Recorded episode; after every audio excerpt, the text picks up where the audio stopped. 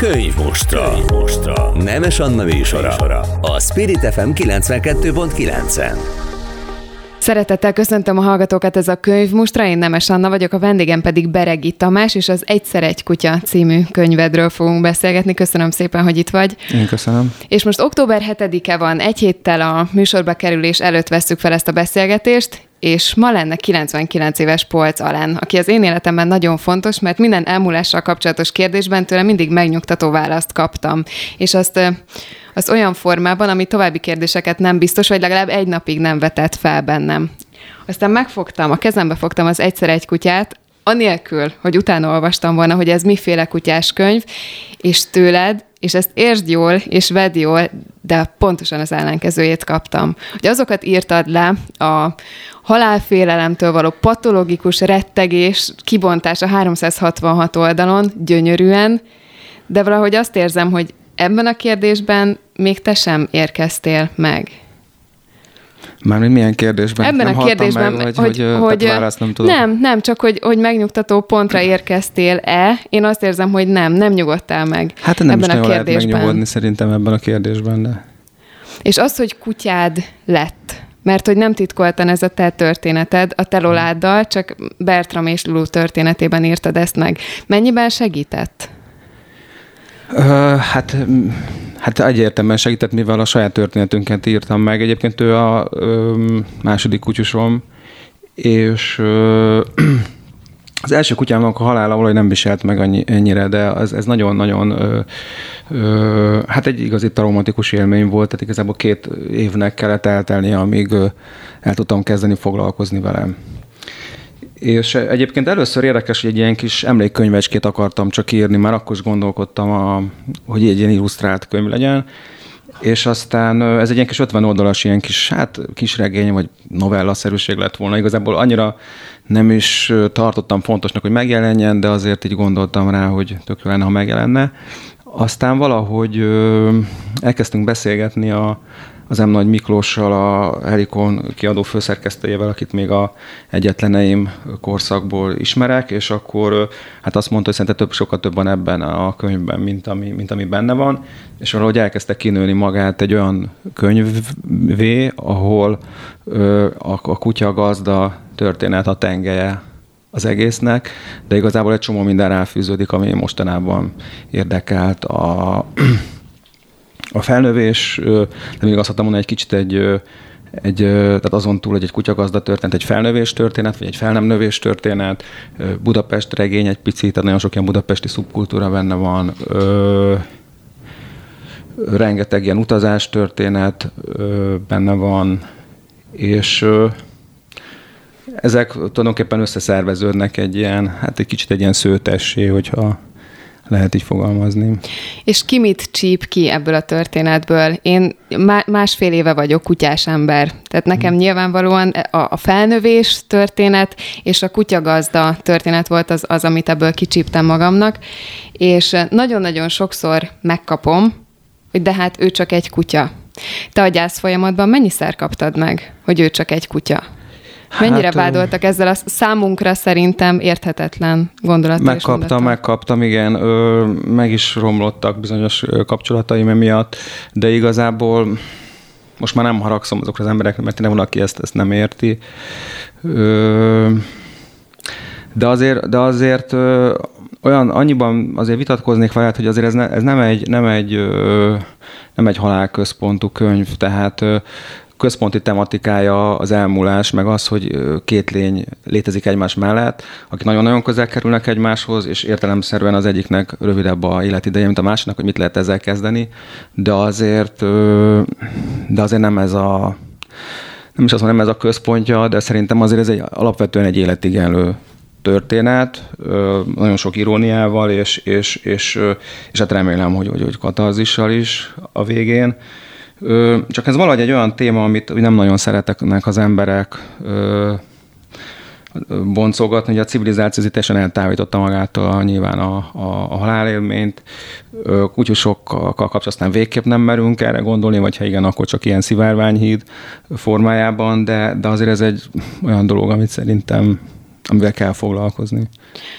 Azelőtt, hogy a Lola nevű kutyáddal megtörtént ez a különleges kapcsolat, mert te is mondtad, hogy második kutya volt, az első kutyádon nem volt ilyen különleges, sem az elvesztés élmény nem volt ennyire mély. Előtte is foglalkoztatott ez a kérdés, például, hogy vég, sokkal inkább végesebb az ő életük, ők hozzánk képest hamar véget ér az ő életük, foglalkoztatott? Vagy a Lola döbbentett erre rá? Hát ő, ő döbbentett, föl, döbbentett rá, de nyilván hogy ez kellett, hogy a, a saját élettörténetemben, vagy életidőmben egy olyan korszakkal találkozzon az egész együttlét, ami, ami ezeket megpendítette bennem, amit megpendültek ezek a, ezek a húrok, tehát nyilván amíg fiatalabb voltam, kevésbé érzékenyen reflektáltam erre, az ember túllép ezeken, úgy még van egy csomó időm, aztán utána elkezd ezen gondolkodni. Tulajdonképpen itt a, a, a Lulu a, a, a főszereplő, tehát Bertának a kutyája végül is valamennyire mind annak lesz a szimbóluma, ami, ami szép, meg ami jó, meg ami szerethető volt, a, vagy, vagy az, az életében, tehát egy picit egy ilyen ifjúság, szépségnek a, a szimbóluma ebben a történetben. Nyilván ezt 20 valány évesen nem tudtam volna így megírni. Szerinted Szerinted miért nem bátrak manapság az írók? Annyian ültek már velem szemben, és sértődtek meg azon a kérdésen, hogy tiéd-e ez a történet. Te nyíltan vállalod, nem is százalékolsz, hanem elmondod, hogy tiéd ez a történet, de és kicsit vannak benne fiktív szálak. Azért van egy erős, erős fiktív szál benne, tehát mm, az erős fiktív szál az, az Japánnal kezdődik, mert ugye van egy ilyen japán utazásban, tényleg ott voltam egy fél évig egy ösztöndíjjal. Csak más miatt. Más miatt, és itt ugye találkozik a fős egy professzorral, aki, aki a Bertram a, egy nagy opuszt akar írni a, a, az, az öröklétről, a, az időtlenségről, az örök körforgásról, de igazából nem találja hozzá a fogást, és találkozik egy professzorral, aki, aki egy ilyen őrült japán prof, aki, aki van, van ez az örök illető medúza nevezetű élőlény, amely képes regenerálódni a, a saját ö, ö, legvégső sejtjeiből és ez egy nagyon erős metaforának éreztem, ami tulajdonképpen az újrakezdés a körforgásnak egy fontos metafora, ami végigvonul a történeten, de igazából már nem emlékszem, hogy hol kezdtem ezt a mondatot, tehát hogy mi hát volt én a kérdés. onnan indultam, hogy, hogy te ezt nem tudom, hogy bátorság ja. lehet, hogy legyintesz és erre, és azt mondod, hogy nem, nem is bátorság, de nagyon sokan nem szeretik vállalni. Esetleg mikrofonon kívül, stúdión kívül elmondják, hogy persze, hogy ez az én történetem, hát de kinek milyen... mi köze hozzá. Ja, igen, azért kezdtem mondani, hogy tehát van egy ilyen fiktív szál benne, és ezzel kapcsolatban azért sok, sok fiktív elem bele, belép, de a Luluval, vagy hát Lulával, ami történt, az, az mind úgy van, ahogy van. Hát miért, miért, ne, miért ne vállalnám? Tehát az egyetlen is egy nagyon-nagyon az, hogyha azt mondanám, hogy a száz, egy százalékig ö, saját magamról szólt, akkor ez mondjuk inkább 70 százalékig, de, de hát tehát vállalom. Hát És soha meg se fordult a fejedben, akár hogyha kaptál olyan visszajelzéseket, vagy mondjuk sértődéseket. Soha nem fordult meg a fejedben, hogy ezt nem kellett volna vállalni, hogy ez az én történetem? Szerintem nem, te vagy az első, nem. akivel úgy Komolyan. beszélgetek, hogy ezt így vállalja, és ez, nincs ez, ez a problémája. Ezt mondod, nem, meg föl sem merült bennem ez. És milyen volt a megírás folyamata? Vártál vele, ha jól tudom, két, két évet pihentetted, vagy az, az még a mesekönyv verziója volt? Ö, igen, igen, hát ö, írtam egy, de két év, két év múlva tudtam hozzákezdeni, és ö, mondom, akkor volt egy ilyen 50 oldalas kis történet, és aztán ö, azt félraktam, kerestem kiadókat hozzá is, de aztán valahogy éreztem, hogy ez nem az igazi még, és aztán, ahogy említettem, elkezdtem magát kinőni egy hosszú történet. Itt a legnehezebb az az volt, hogy, hogy hol találjam meg a, a határt a fikció és a, és, a, és a valós történés között. Melyek azok a pontok, ahol a fikciót beengedhetem, hogy egy kicsit erősítse, dúsítsa a, a történetet, mert, mert, mert kellett hozzá szerintem, és, és, és ettől Szóval erősebb lett igazából a, a történet. Kicsit olyan skizofrén állapot is volt sokszor, hogy, hogy egyszerűen mm, így is történt, meg nem. Tehát egy ponton túl már én sem tudtam eldönteni, hogy ez valójában ö, tényleg így történt, vagy, vagy nem így történt. Aztán ö, Ö, már az elején tudtam, hogy illusztrációkkal képzelem a könyvet, és ez egy nagyon fontos elem volt végig a, a föl, könyv fölépítésénél. Magyar illusztrátorokat kerestem először, de valahogy nem találtam azt, akit igazából ö, úgy illet volna a képi stílusához. Nem azért, mintha nem lennének nagyon jó illusztrátorok Magyarországon, de valahogy egyszerűen nem, nem találtam a megfelelő illusztrátort, és akkor a Pinteresten megtaláltam ezt a Kumi Obata vezető japán nőcit, akinek nagyon-nagyon-nagyon megtetszettek a képei, írtam neki ö, egy levelet, és teljes megdöbbenésemre elvállalta az illusztrációt, ö, illusztrálását a könyvnek, tíz képet készített hozzá, plusz a, a borító az már egy kész ábra volt. Ezt csak azért mondom, hogy az, hogy a, hogy az építkezés folyamatában ez is ö, szerves elem volt, hogy, hogy építem össze a képeket a, a, a szöveggel. Mert... mert ugye ez még az írás közben volt? Tehát akár a képek még módosítottak is bizonyos pontokon, vagy akkor már egy kész szöveggel dolgoztál? Nagyjából egy kész szöveg volt, de, de ö, nem egy kész szöveg volt, inkább ezt azt mondom, a szerkesztésnél, tehát hogy, hogy kapott egy szinopszist, és jött oldalt, és akkor teljesen szabadon asszociálhatott, hogy hova rakja, vagy hogy mi, miket illusztrál, a, mi ez a tíz illusztráció, nagyjából azért a fontosabb ö, plot pointokat, vagy a fontosabb témákat követnie kellett, de azokat utána én viszont szabadon helyezhettem el a, a könyvben, és keresettem hozzájuk illusztrációt. De hát ez nem a megírás, ez inkább a, már a szerkesztés. Na és amikor megnyitottad, amikor megérkezett egy csomagban? A sok-sok kép, a tíz kép? Vagy ez igen, igen, aha, és akkor utána Na, az picit... milyen érzés volt? Az volt, amire vártál? Amire vágytál, amit megálmodtál? Igen, igen, nagyon, nagyon, nagyon, nagyon tetszettek a képek. Hát tette fantasztikus, hát bár a szöveg lenne olyan jó, mint a illusztrációk, de... Ezt miért ne, mondod csak így? Ez most póz nem, nem, nem, ez viccel... Azért szereted ezt a Tessék, könyvet? Szeretem, nem, nem, szeretem, ez a viccelni szokt. Nem, hát zseniálisak szerintem az illusztrációk, de mit akartam mondani, hogy egy picit még úgy kellett módosítani rajtuk, tehát itt egy-két helyen még nem is az, hogy kellett, de úgy gondoltam, hogy egy picit még ide valamit, egy kis szint, meg oda, de igazából nagyjából már megvolt. Az előző gondolatmenetet ott hagytuk abba, hogy a fikciót milyen szinten engedted be, vagy milyen szinten kellett beengedni. Erre miért volt szükség? Azért, mert azt gondoltad, a közönségnek dolgoztál, hogy talán a ti személyes történetetek a kutyával, vagy Bertalan és a Lulu története nem lesz elég erős, vagy ez neked kellett a te lelkednek, hogy egy kicsit elemeld a valóságtól? Nekem kellett abszolút a második, tehát hogy, hogy nem szoktam igazából arra gondolni, hogy mit fognak közben mások gondolni a könyvről. Csak egyszerűen azt éreztem, hogy jobb lett a szöveg, tehát el kellett távolodnom tőle, és egyszerűen erősebb lett, tehát tehát ugye mindenkor megérsz egy szöveget, akkor kicsit félre kell rakni, és utána rá kell nézni egy, hét múlva, egy hónap múlva, és aztán már fogod a fejet, hogy úristen mi ez. És itt is igazából ö, egyszerűen azt éreztem, hogy amikor félraktam, hogy nem elég erősek, és, és nagyon nagy szükségem volt egy, egy ilyen metafizikai szára, ami, ami ezzel a japán vonallal jön be, és az örök körforgás tematikájával, és ehhez találtam igazából fogódzót a, a, fikcióban. Plusz ugye nyilván itt a, a ö, csajokkal való kapcsolaton keresztül, a szerelmen át, a szülőkön való viszonyig, itt egy picit nagyon öm, kicsit ilyen szellemképesen kellett szemlélni mindent, nagyon egy prizmán keresztül egy picit valahogy más, más fénytörésbe kellett látni azzal, hogy felerősítsem a, ami, ami benne van a történetben, de még nem elég erős, vagy benne van a saját történetemben, de nem elég erős. Ahhoz, hogy... És te milyen típusú alkotó, vagy milyen típusú író vagy, aki félbehagyja mert tudja, hogy akkor ez egy vége láthatatlan folyamat lesz. Írtál már 12 évig is könyvet, vagy, vagy a maga biztosan leteszem a pontot típusú író vagy?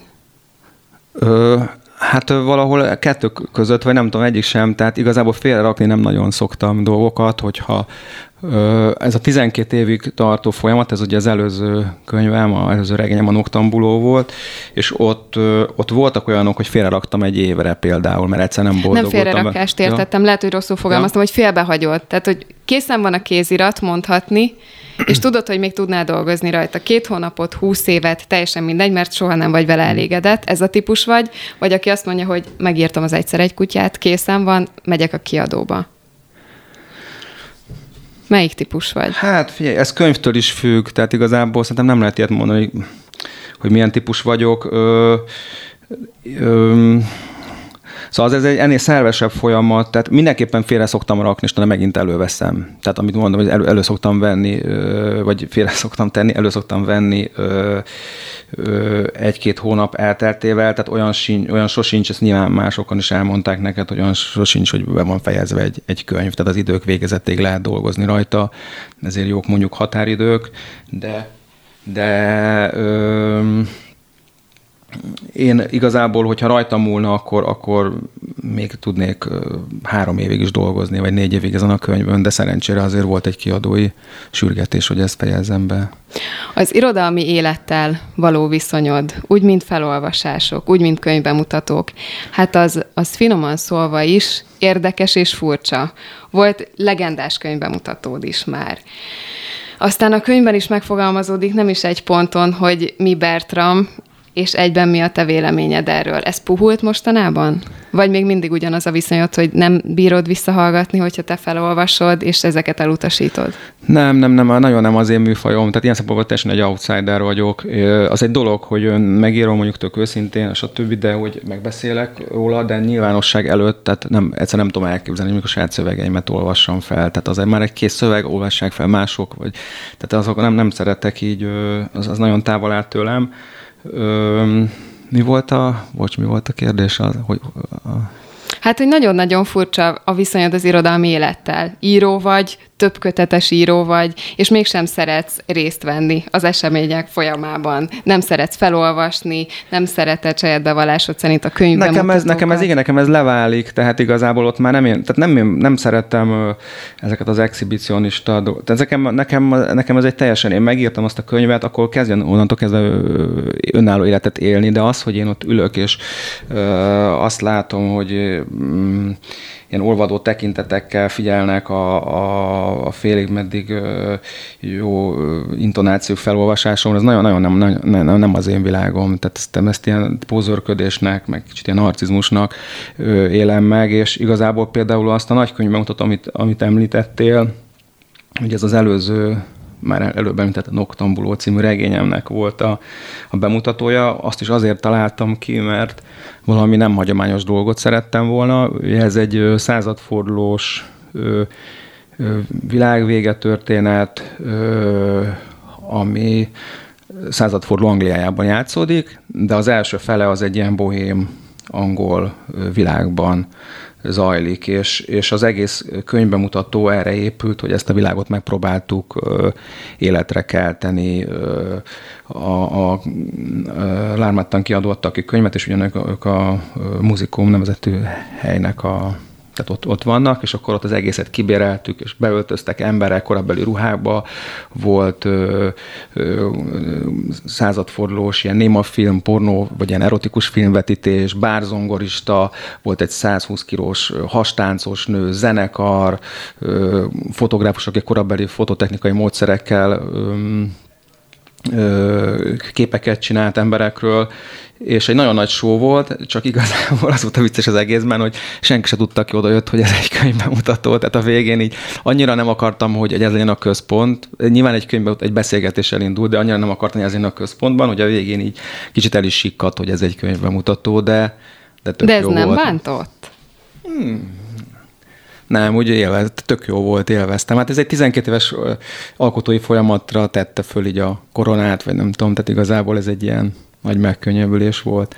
De hát azért mégiscsak azért írsz, de inkább megkérdezem, nem azért írsz, hogy eljuss a közönséghez? De, de, de, hát eljut, figyelj, ez most ettől függetlenül eljutott a közönségéhez, tehát megtalálta az útját, megtalálta az útját a könyv, de na mindegy, szóval megtalálta az útját egyébként ö, például tökre szerettek ilyen könyvtrélerekben is gondolkodni, tehát a, a Noktambulóhoz, meg a Egyszer egy kutyához is készültek, készültek könyvtrélerek, amik szerintem elég ilyen különleges ö, trélerek, és akkor valahogy ö, úgy szeretem egy ilyen alternatív univerzumban is elképzelni ezt a világot, ezt a történetet. Csak hogy értsem, akkor mit szeretnél ebből az egész halmazból kivonni? A saját lényedet, hogy ott legyél a könyved mellett? Nem, az tök jó. Én, én ott vagyok a könyvem mellett, csak tehát felolvasni nem szeretek, nem szeretem azt, hogyha én vagyok itt a könyv megjelenése után a, a központ. A YouTube-on találtam egy hosszabb könyvbemutatót, azért beszélgetéseken részt veszel. Attól azért teljesen nem vagy rosszul. Persze, persze. Na akkor nézzük meg egy kicsit Hát a te személyes életutadat. Van. Azért nem egy ilyen nagyon szokványos bölcsész élet ez. Egyet fel is írtam magamnak, hogy állsz például a lepkefarmal? Azt, azt egy interjúban aláhúztam, hogy azt meg kell kérdeznem. Hát ez még Viccből terv, mondtad? Ez, ez terv, de sajnos még nem valósult meg, de majd nyugdíjas éveimben. Tehát ez nem uh, vicc volt? Nem, nem Te egyáltalán. Nem, én gyerekkoromtól nagy lepkemániás voltam, és tenyészettem otthon lepkéket, meg tartottam, meg rekultiváltam őket, visszapróbáltam őket a természetbe valahogy ö, telepíteni, de ez, ez, ez, ez, egy, ez egy terv, hogy egyszer lesz egy lepkefarmom, csak még kicsit várat magára. És ott mi lesz? Mi lesz az a lepkefarmon? Hát értem, de hogy milyen lepkék? Ö, hát Magyarország is, és ugye nagyon-nagyon pusztuló félben vannak már, ö, tehát egy elég súlyos állapotban van itt a mm, egész rovarvilág, és ö, szeretnék egy olyan, olyan Ö, tulajdonképpen nagyon sok ilyen trópusi lepkefarm, vagy ilyen lepkeház van, ahol bemennek az emberek, és akkor nézegetik a lepkéket, és akkor ott rájuk szállnak, és hú, de szép meg minden, de hogy ilyen hazai, tehát egy európai faunában még ezt nem nagyon csinálták meg. Uh-huh. Tehát, hogy ez gyerekkori akkor... álom. Ö, hát gyerekkoromban még nem gondolkodtam ilyen nagyszabású projektben, de, de igen. Ez de egy, a lepke egy... szeretet, az például Hát a természet szeretet az uh-huh. abszolút, abszolút alap. Igen. És a könyvek szeretete? Az, hogy írsz, Bocs, naplóíró? Még annyi, ugye én az első diplomám, tehát én biológusként diplomáztam, és, és utána illetve tanárként, és aztán utána ö, végeztem művészettörténetet, és ö, valahogy ez a, a, tehát a minden könyvemben, minden történetben, amit írok, az azért ez a természetközpont, vagy, vagy legalábbis egy jó nagy részükben jelen tehát ez van. Az, ami meghatároz. Ez egy búvópatakként azért ott van, és, és valahogy mindig visszajön az, amit úgy, ami így eltűnik elvileg a, a felszínről. És az írás, az irodalom szeretete, a könyvek szeretete? Hát persze, az, az, az nyilván alap ez volt egy ilyen gyerekkori nagy élményed, hogy ott volt a szüleid nagy könyvespolc, ahol átsorogtál, és rád roskat szinte. ezt ahogy, ezt, ahogy te elképzeled. De nem, hát anyukám, anyukám nagy, nagy, nagyon művelt, nagyon sokat olvasott, szóval igazából ő az, aki ezt a világot így, így megmutatta, de, de nekem például ez aztán nagyon erős a, ez mindig párhuzamosan ment így a filmek szeretetével, tehát ez, ez a másik dolog, ami, forgatókönyvíróként is dolgozom, meg a filmalapnál dolgoztam forgatókönyvfejlesztőként, tehát ez a kettő ez úgy párhuzamosan haladt mindig. És volt egy ilyen nagy első sokkoló élményed, olvasmány élményed, ami után olvasó ember maradtál, vagy az lettél? Akár az anyukád adta a kezedbe ezt az első ilyen könyvet? Hát ö, gyerekkoromban Darrell könyveken nőttem föl, azokat nagyon-nagyon szerettem, ezt imádom a mai napig, és a, nagy indián könyv volt az első irodalmi élményem, aminek hatására elkezdtem írni, akkor még egy ilyen kockás füzetbe, ahol a, a történeteknek általában jutottam a előszaváig, meg az utószaváig, és akkor nagyon, rendkívül sok rajz volt, nagyon jól rajzoltam gyerekkoromban, és valahogy ez megmaradt. Tehát igazából szokták mondani, nagyon ilyen vizuálisak a, a a történeteim, és hát nem fejlődött ez a rajzkészségem, de talán ilyen áttranszponálódott képekké.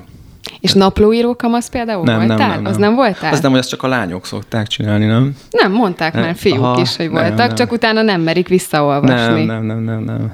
Rögtön történeteket írtál? Abszolút. Tőle teljesen függetlenül? Igen, igen. És akkor mennyire tudtad ezeket megmutatni? Magadnak írtad az asztalfióknak, vagy elő-előjöttél ezekkel? Előjöttem, előjöttem meg. Hát az első regényeim, amik megjelentek, azok ilyen fantasy könyvek voltak, azok ilyen nagyon monstre, hát nagyon sok fantasy, ugye általában ilyen, hát mi a világépítésekkel foglalkoznak, ezért ilyen nagyon komplex összetett történetek, tehát ezek ilyen monstre regények voltak, de az első, amit megírtam, az, az, az rögtön meg is jelent a, Ugye a 90-es években két ilyen nagy fantasy kiadó volt Magyarországon, a, a Kerubion meg a, meg a Valhalla Páholy, és a, a Kerubion, ez egy debreceni kiadó volt, Nemes István vezette, vagy vezeti most is, és ott jelentek meg az első fentezieim. Érdekes, ami itt mindig előkerül, az a naplóírás, aztán pedig a harc az irodalmi folyóiratokkal, a sok-sok visszautasítás, a sok-sok próbálkozás. Ez neked ja. hogy volt? Sehogy. Tehát egyik se volt.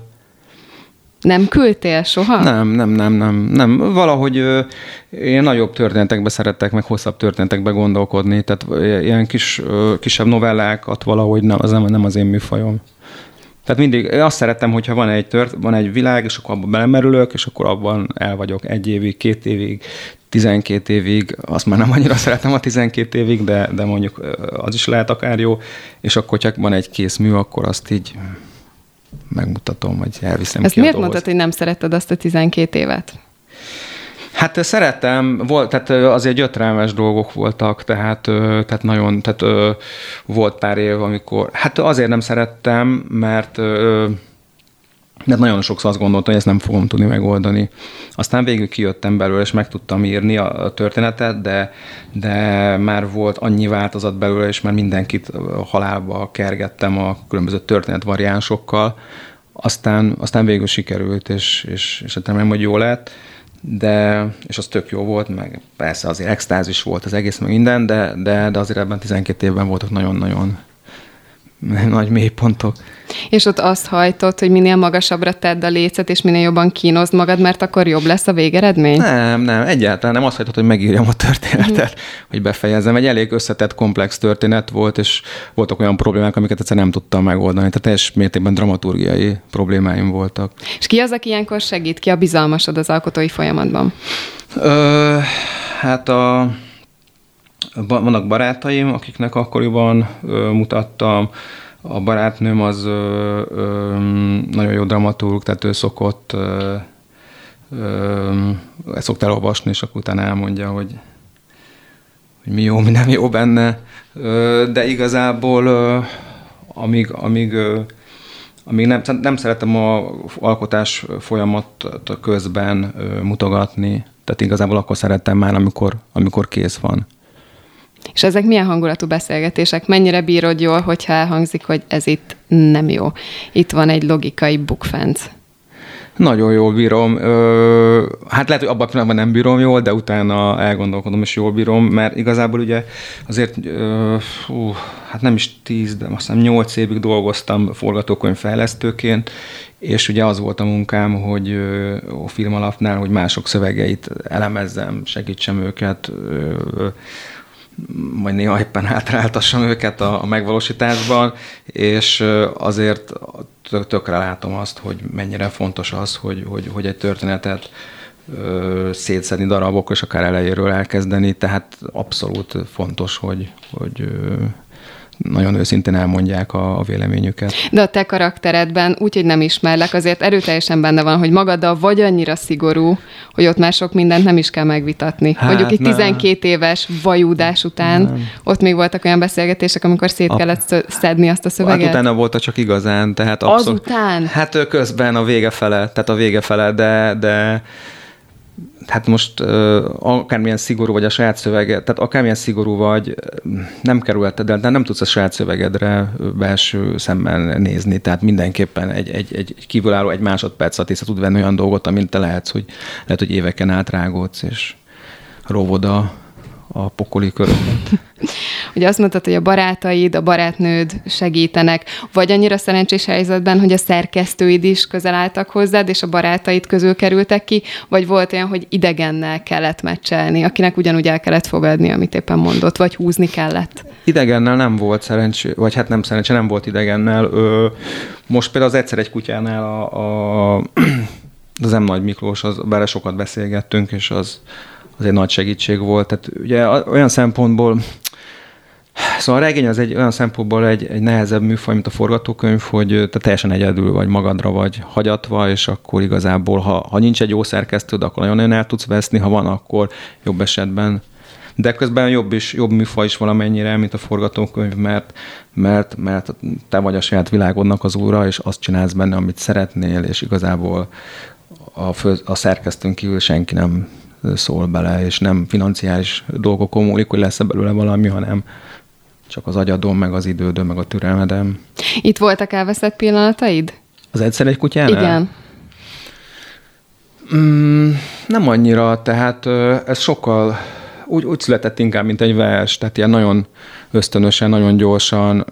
Természetesen itt is egy több fázisa volt az alkotásnak, de, de de, de itt a flow élmény az sokkal mm, erősebb volt. És Csak arra gondolok, volt. hogy annyira a saját történeted írtad meg, lehet, hogy nagyon átírva például a japán történetet, lehet, hogy átírva itt-ott a kutya történetét, de hogy itt, itt én azt gondolom, hogy néha azért megszakadt a szíved, ami lehet, hogy éppen hátráltatta a munkát.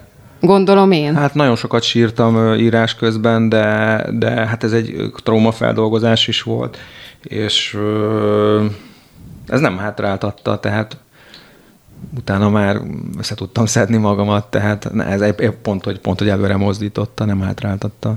Mert amit nekem nagyon sokszor félbe kellett hagynom, és nagyon megkínosztál hmm. ezzel a könyvet, de köszönöm neked, az a vége.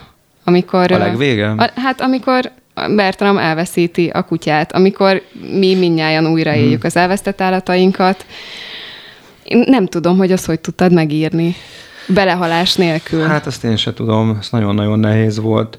De azért ez nem a vége a történetnek szerintem, mert utána... Csak a végét új... nem biztos, hogy leszeretném lőni. Nem, ha... nem, nem kell mhm. előni, csak hogy, csak hogy nehogy azt higgyék a hallgatók, hogy ezzel fejeződik be a történet, mert utána van egy fontos van egy rész, feloldás, igen. Ö, és, és ö, nem is olyan rövid utána, ö, ami van, tehát azt, azt majdnem olyan nehéz volt egyébként.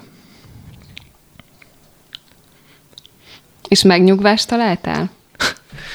Hát persze, hát nyilván. Hát megnyugvást nem találtam teljesen, de, de azért ez egy egyelőre még mindig nem szeretnék kutyát, de azért ez egy, ez egy, persze ez egy feloldozás, azért egy ilyen történetet megírni és látni, hogy ez kész. most a, a kutyával kapcsolatban megnyugvás, de én azt is kérdezem, hogy a saját mulandóságoddal kapcsolatban találtál már megnyugvást? Hát félretettem a, félretettem a problémát. Nem, nem, nem tudom, kicsit igen, és, és kicsit a, a, a könyv erre is válasz szerintem, és a kicsit a könyvben leírtak, ö, ba, talán a, van a filozófiai állításban, ami a végén megjelenik, abban talán van egy meg, megnyugtató, tehát ebbe találta meg a megnyugvást, remélem, hogy ez így van aztán. Mert hogy tudom. az a kultúra, amiben élünk, az a halála kapcsolatban finoman szólva is egy struc, és beledugjuk a fejünket a földbe, és nem foglalkozunk vele, és a hospice mozgalom pont idén 30 éves, de valahogy mégis elfordítjuk a fejünket. Igen, igen, igen, hát ezzel kezdtem, hogy főleg a kisállatainkkal kapcsolatban aztán végképp nem, nem tudunk ezzel foglalkozni, de, de most megint azért elmondanám, hogy azért ez nem, a, ez nem a halállal foglalkozik ez a könyv, tehát nem csak a halállal foglalkozik, mert itt azért nagyon sok minden van. A Budapest ütti, ö, mm, van egy Budapest regény a háttérben, hogyan változott Ahol meg. lebegteted a helyszíneket, és erre, erre rá is kérdeztem volna, hogy miért a lebegtetés. Tudjuk, de mégsem tudhatjuk, hogy Szerintem hol ez egy érdekes játék, és úgy azt éreztem, hogy egy picit olyan, olyan ö, olyan földhöz ragadt, túl dokumentalista lenne a történet, szükség volt egy kis elem, elemelésre ahhoz, hogy, hogy működjön. Az illusztrációk is csak így működtek szerintem. Tehát egyszerűen annyi, hogy nem akart majd dokumentalista regényt csinálni, és valószínűleg a fiktív elemeket is könnyebben tudtam így belemelni a történetbe, hogy tudjuk is, meg nem is, hogy hol játszódik. Minden csak annyit akartam az egészből kihozni, hogy, hogy azért ez is egy nagyon fontos eleme a regénynek. Ugye megjelenik az egész ö, irodalmi életnek, a, meg a celebvilágnak a kicsit a ilyen kifordított celebvilág, vagy, vagy az irodalmi életnek kicsit is a paródiája megjelenik. Ugye nagyon sok utazás élmény van benne, generációs kérdések, a szülőkkel való viszony, van, van egy ilyen mm, gyerekkor, ö, mint aranykor, vagy ilyen édenkert élmény is benne, tehát hogy ezek azért mind ott vannak a történetben. És most, hogy elengedted a kötet kezét, és már az olvasóknál van, vagy elengedted? Persze, uh-huh. hogyha kész van, akkor mert nem is tudok már beleolvasni se igazából a könyveimben. Tényleg? Mert nem, nem, Ahogy nem. a küldés gombon rajta van az Hát beleolvasni bele tudok, de, de, de Szóval amikor mindig félek, hogy valamit találok bennük, ami, ami nem tetszik már, és akkor, ú, akkor van egy baj. Mert hogy azzal akartam befejezni a mondatot, hogy átadtad az olvasók kezébe. Igen, igen. A visszajelzésekkel tudsz foglalkozni, szeretsz foglalkozni? Persze, abszolút. És eddig mik a visszajelzések? Én vagyok az a szörnyűség, aki a halált csípte ki belőle, amitől már rosszul vagy gyakorlatilag. Na, mik a visszajelzések eddig? Nagyon pozitív, hát jók, jókat kaptam, tehát meg, meglepődtem igazából. De azt is láttam, hogy azért nem egy könnyű olvasmány, tehát nem egy szokványos ö, kutyaregény, és mm, szóval sokaknak lehet, hogy nehéz kicsit így hozzáfogni emiatt, de akik elolvasták, azok általában azoknak tetszett. Volt más, volt olyan olvasó, aki, aki nem azt csinálta, mint most én veled? hanem felfedezte benne a Budapest regényt, és inkább arra rakta a hangsúlyt? Vagy azért ezzel a hozzáállással gyakrabban találkozol, mint ami most az enyém? Ö, hát felszokták fedezni. Hát igazából azért ezeket a rétegeket felfedezik, de hát te is felfedezted benne, csak most ezt emelted ki. De nyilván ez egy központi téma, tehát ez egy elkerülhetetlen kérdés a könyvben de nem, hát ezek ott vannak mind, és azért általában észreveszik az emberek. És most melyik állapotodban vagy? A pihenő, a várom, várom a visszajelzéseket, vagy már dolgozol valami máson? Már évekkel ezelőtt elkezdtem dolgozni. Megint egy 12 éves folyamatban vagyunk? Nagyon remélem, hogy nem, nem. Szerintem ez most egy 5-6 év alatt meg lesz. Tehát több, általában mindig több mindenen dolgozok párhuzamosan, és akkor van forgatókönyvterv, van uh, ismeretterjesztő könyvtervem, van, és van, van egy regénytervem, amit már évek óta uh, elkezdtem írni, csak aztán félre kellett rakni, de az, az abszolút remélem, hogy előbb-utóbb meg lesz. És ilyenkor szoktál beszélni? Félkész, negyedkész állapotában? A regényről kérdeznélek. Egy-két ember van, aki nagyon ilyen beavatott, akikkel megbeszélem, de... De nem, ha én kérdezlek, nem... hogy mind dolgozol most? Babonából nem szoktam elmondani, mert, mert a legutóbb, amikor elmondtam, akkor 12 évig írtam utána a könyvemet, de, de ez egy annyit mondok, hogy egy, egy 18. században játszódó történet, és egy ilyen természet tudós a, a főszereplője és egy állattal való Mindig kapcsolat. nagyon mást írsz. Igen, Most igen. is nagyon mást fogsz? Vagy állattal kapcsolat, azt, azt haraptad el. Igen, igen, igen. De most nem kutya lesz. Ö, nem kutya lesz, ö, és ö, hát azért mindegyiknek a lényege, valahol, a, valahol azért, azért hasonló témákkal foglalkoznak ezek a könyvek, de, de mindig szeretek valami új, új témát keresni. Tehát ugye általában az irodalom az most már ilyen brandépítésből áll, hogyha valaki egy témát megtalál, akkor azt, azt túlírja, a, azt túlírja vagy ugy, ugyanabban a stílusban még ír 30-40 másik könyvet, és azt várják el igazából a, a könyvesboltokban is, hogy tudják, hogy akkor föl lehet rakni a rapolcra azt a könyvet.